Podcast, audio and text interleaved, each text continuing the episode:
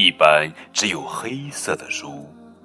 颜色是靠听、靠摸、靠闻、靠感受的。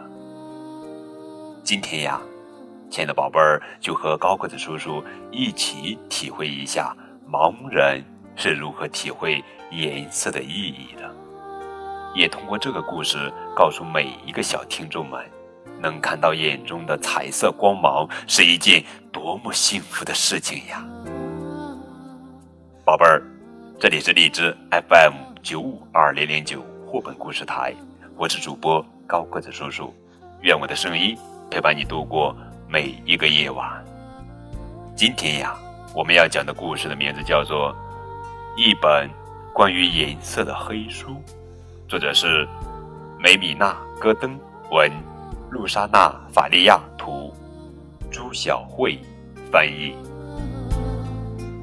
托马斯说：“黄色吃起来就像芥末酱，辣辣的；可有时它又像小鸡的羽毛，软软的。红色酸酸的，像还没熟的草莓。”它又甜甜的像西瓜，托马斯说：“他在自己摔破的膝盖上找到了红色，有点疼。棕色就像干枯的落叶，在托马斯脚下沙沙的响。”托马斯说：“棕色闻起来像巧克力，可有时候也会臭臭的。”托马斯说。当太阳暖暖的照在头顶时，天空的颜色就是蓝色。但是当云聚在一起的时候，雨很快也来了。这时天就变成了白色。当太阳从雨中探出头来，所有的颜色一股脑的都出来了，于是就有了彩虹。托马斯说。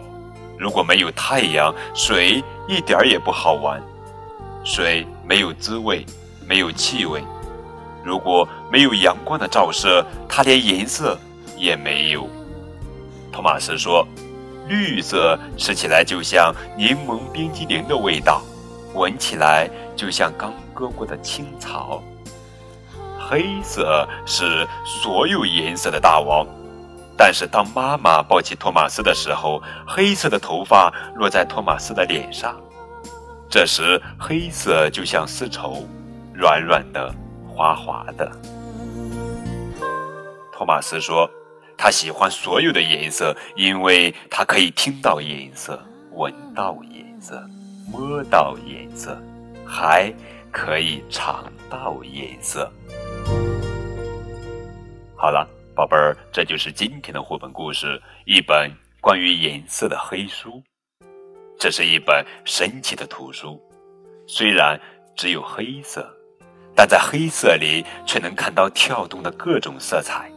虽然只有黑色，但在黑色里，通过凹凸的线条、奇妙的手指旅行，却能触摸到柔软的羽毛、酸酸的草莓、干枯的落叶、小小的风筝。和蓝色的天空。这是一个神奇的男孩，在托马斯看来，色彩不仅可以看到，还能闻到、尝到、听到、嗅到。这不仅仅是人类的通感，也是对生活与生命的独特感悟。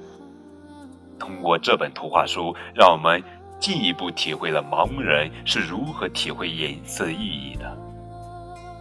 也告诉我们身边的孩子，能看到眼中的彩色光芒是一件多么幸福的事情呀！好了，更多互动可以添加高个子叔叔的微信账号。感谢你们的收听，明天我们继续来讲好听好玩的绘本故事。再见，等你哦。